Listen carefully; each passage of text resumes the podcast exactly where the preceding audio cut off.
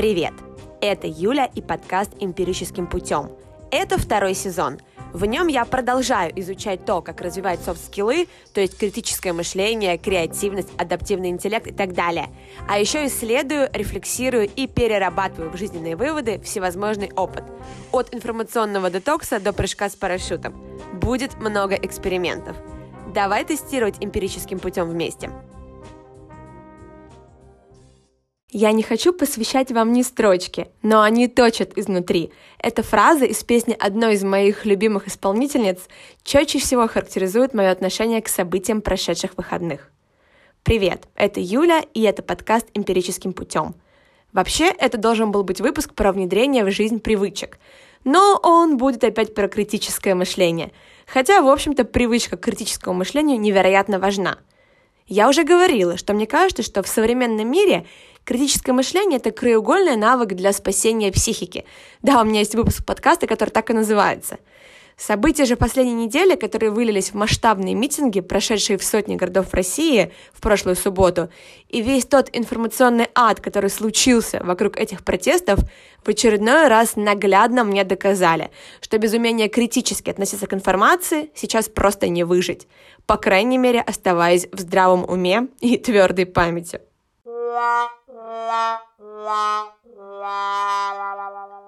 Наверное, сначала я вкратце обозначу мою позицию. Во-первых, я считаю, что мирные, мирные митинги и протесты – это хорошо. Это инструмент гражданского общества.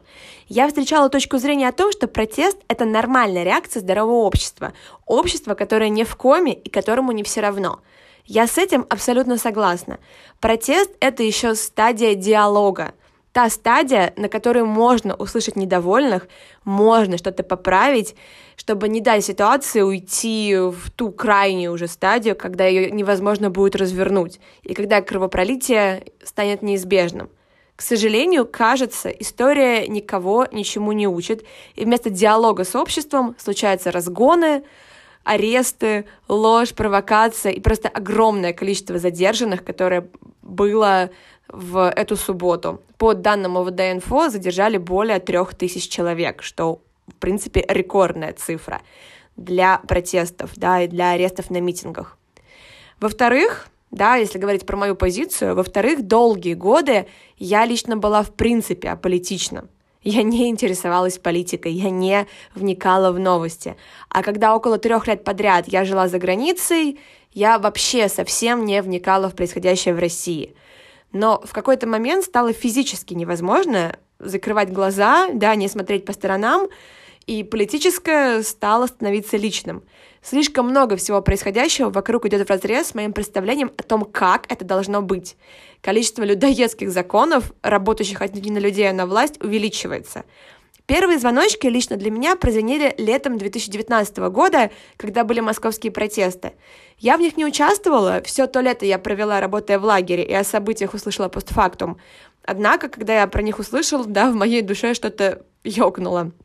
В 2020 году были поправки Конституции, события в Беларуси. И вот, наконец, сейчас события последних недель, когда у нас буквально в прямом эфире есть возможность наблюдать, как людей репрессируют за их политические предпочтения. И стало физически невозможно молчать. Я никогда не ругала власть просто за то, что они власть, и не хвалила оппозицию за то, что она оппозиция. Напротив, я всегда в действиях властей пыталась найти отголоски здравого смысла — Серьезно, то есть всегда хотела понять, почему все происходит так, даже если что-то идет, как мне кажется, неверным, я все равно пыталась найти в этом какое-то здравое зерно, да, отголосок здравого смысла. Но в какой-то момент я поняла, что я уже не вижу даже слабеньких-слабеньких отголосков в том, что происходит. Я намеренно для себя оставляю за скобки все расследования Навального и, в принципе, его личность. И все эти видео про отравление или про дворец Путина. Да, там есть довольно много фактов, на которые он ссылается. Но эти факты не так уж легко проверить. Зато факты, которые проверить легко, есть в другом. В том, как реагирует власть на эти расследования, да, то, как они отвечают на это, на то, как людей арестовывают просто за то, что они приехали в аэропорт встретить Навального, как самолет разворачивают, чтобы посадить другой аэропорт, где будет меньше журналистов и меньше людей. И, в принципе, как на общество несется мощный поток дикой пропаганды, лжи и манипуляций. Я была на митинге в Севастополе. Первый раз в жизни я выходила на митинг, и я своими глазами видела, как делаются абсолютно лживые репортажи для телевидения. Меня впечатлило, но об этом позднее.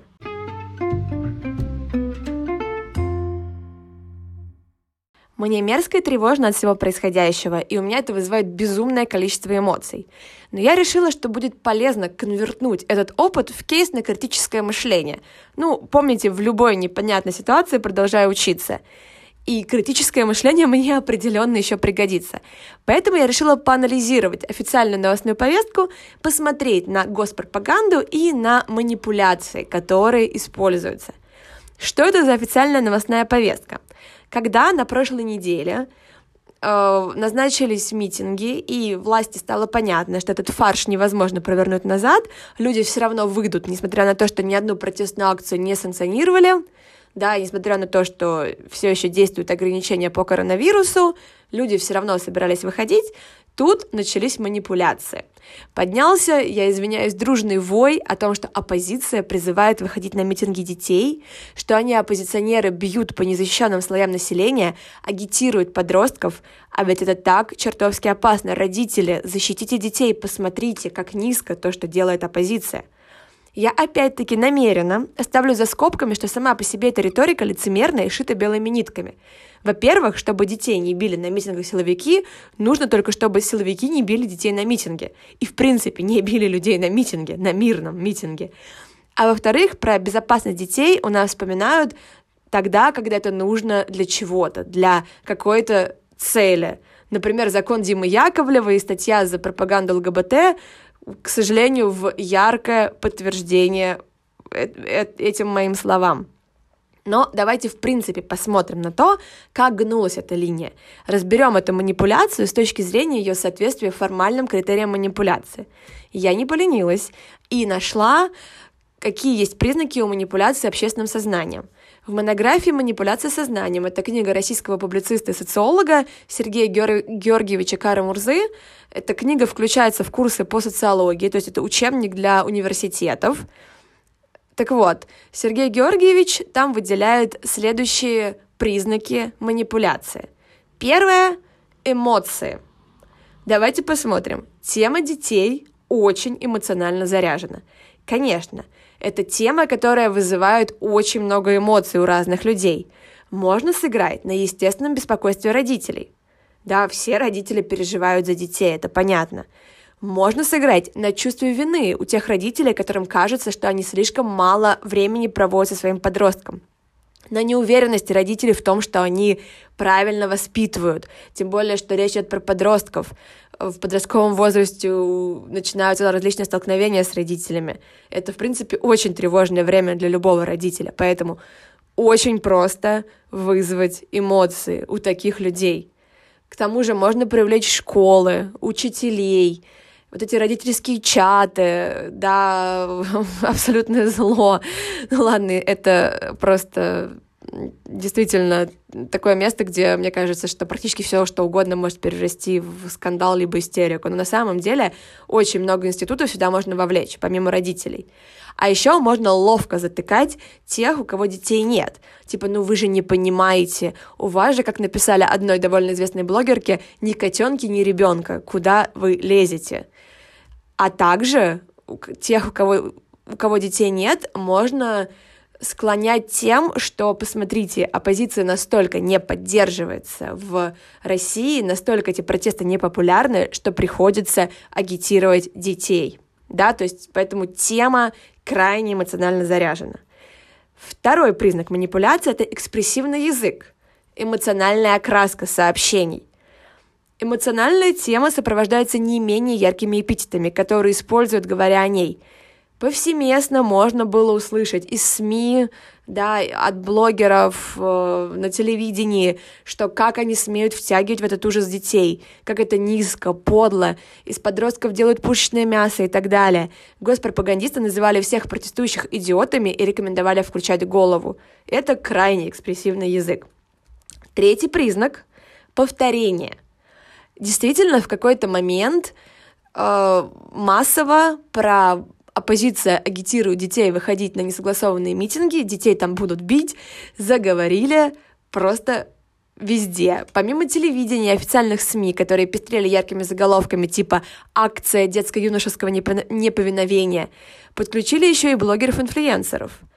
Как сейчас начинает выясняться, некоторые из них были проплачены. То есть человек не выражал свою точку зрения, а намеренно врал по ТЗ.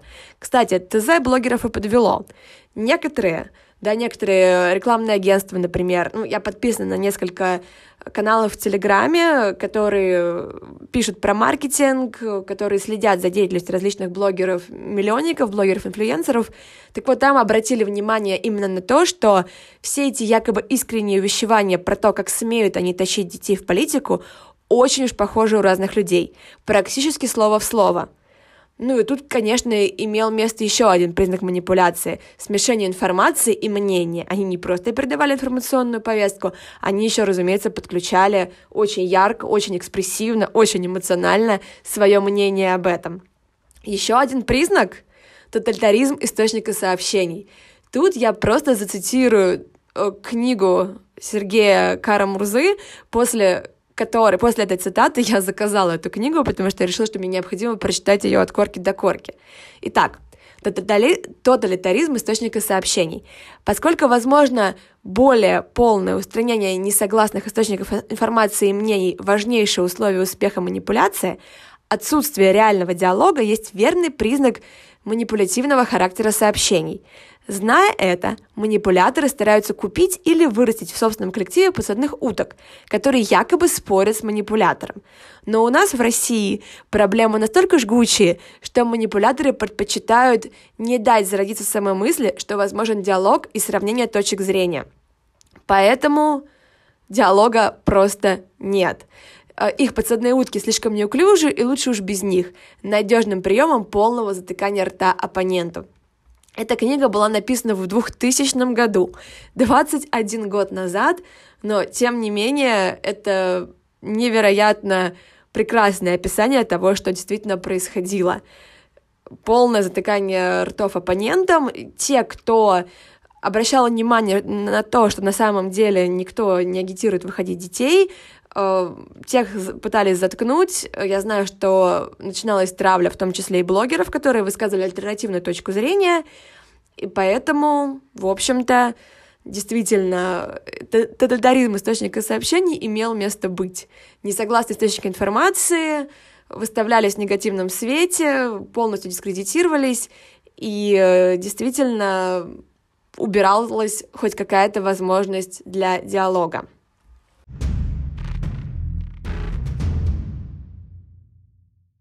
Вот я так говорю, что это все манипуляция. А вдруг нет? А вдруг действительно у нас оппозиция э, обращалась исключительно к детям для того, чтобы собрать вот эти подростковые митинги, подростковые отряды. Ну, давайте посмотрим на факты. Какие же у нас были факты? Во-первых, никто не призывал не выходить несовершеннолетних.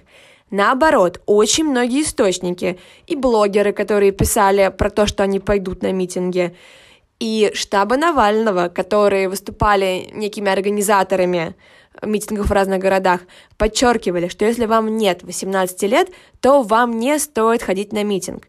Это информация, это факт, который можно подтвердить скриншотами. Но, конечно, людей, которые вели официальную линию пропаганды и использовали эту манипуляцию с детской темой, это совершенно не волновало никого. Действительно, есть факт, что в ТикТоке Сами подростки снимали много видео про Навального, про протестные акции. Есть много видео, где дети в школах снимают портреты Путина и вешают портреты Навального. Только мне не очень понятно, почему товарищи госпропагандисты отказывают подросткам возможности иметь их собственное мнение – мнения, которые они составили, потребляя реально разные источники информации. И фильмы Навального, и читая, смотря людей, которые говорят о правах, и будучи подписанными на зарубежных звезд, которые также говорят о различных гражданских правах. И вообще подростки откровенно разбираются в информационной среде лучше, чем некие, некоторые товарищи-пропагандисты. Поэтому действительно в ТикТоке были видео, которые подростки снимали для подростков уже, но ТикТок это в принципе соцсеть для выражения своего мнения, для выражения какой-то актуальной повестки, и поэтому если там было много видео про политику, это значит лишь то, что политика действительно занимала всех тех людей, которые эти видео снимали. И опять-таки там это не было про призывы, это не были видео, которые взрослые люди снимали для того, чтобы позвать несовершеннолетних на митинги. И самое главное, что требовалось доказать, на сами митинги детей, ну точнее несовершеннолетних, да, подростков уже таких, может быть, 15, 16, 17 лет, пришло очень мало – действительно может быть там 2, 3, 4, 5 процентов от общего количества людей, которые участвовали в митингах в разных городах. При том, что действительно эти протесты — это самая массовая протестная акция в современной истории России по количеству городов, где проходили эти митинги.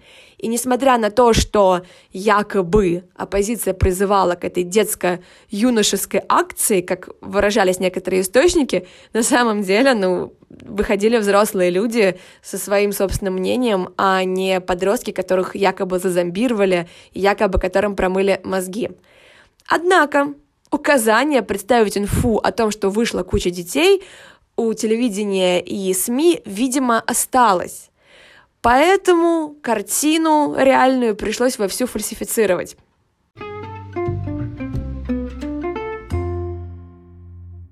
Про такую фальсификацию тоже говорят факты. Достаточно посмотреть несколько репортажей с центральных каналов, почитать официальные СМИ, почитать газеты, а потом посмотреть, например, например, прямой эфир или посмотреть фотографии, сделанные в дни протестов, и увидеть, что на самом деле мало было несовершеннолетних, и на самом деле людей, которые действительно вышли на митинг, было значительно больше, чем говорят в официальных СМИ. Ну а свидетелем такой фальсификации информации в Севастополе я была сама. Помните, я говорила, что меня очень впечатлило то, как делаются новости – Действительно, я видела, как человек, который приехал устраивать на митинг провокацию, вырывать плакаты, толкать людей, пытаться вызвать людей на агрессию в ответ. Их было несколько у нас на митинге, несмотря на то, что в Севастополе было немного человек, ну то есть где-то 200-250 человек, что для Севастополя, как мне кажется, довольно-таки много. Так вот, даже на такое количество людей были провокаторы, которые хотели устроить драку. Так вот, этот человек нагло врал в камеру севастопольскому телевидению о том, что вышло, дескать, всего ничего людей, много детей, разумеется, пришло, пришли поглазеть, да и вообще народ больше пришел полюбопытствовать. Никто тут не поддерживает Навального, да и вообще там человек 20 пришло всего-то. Правда, за спинами телевизионщиков в этот момент полиция уводила девушку в автозак. По данным ОВД-инфо, кстати, в Севастополе забрали 6 человек.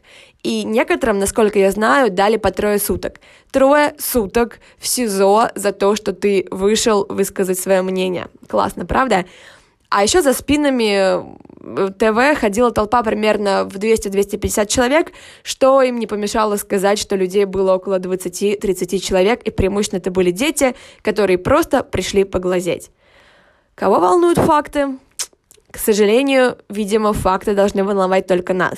Поэтому, друзья, да, я призываю, я вас реально призываю, но не на митинг, а не смотреть телевизор, анализировать информацию, отличать оценочные суждения от фактов, скептично смотреть на различные эмоциональные сообщения и призывы, неважно от кого они исходят, и формировать свое собственное мнение. Критическое мышление нас всех спасет. Спасибо большое за внимание. Если у вас будет что мне ответить касательно темы данного подкаста, пишите мне в Инстаграм или пишите мне на почту.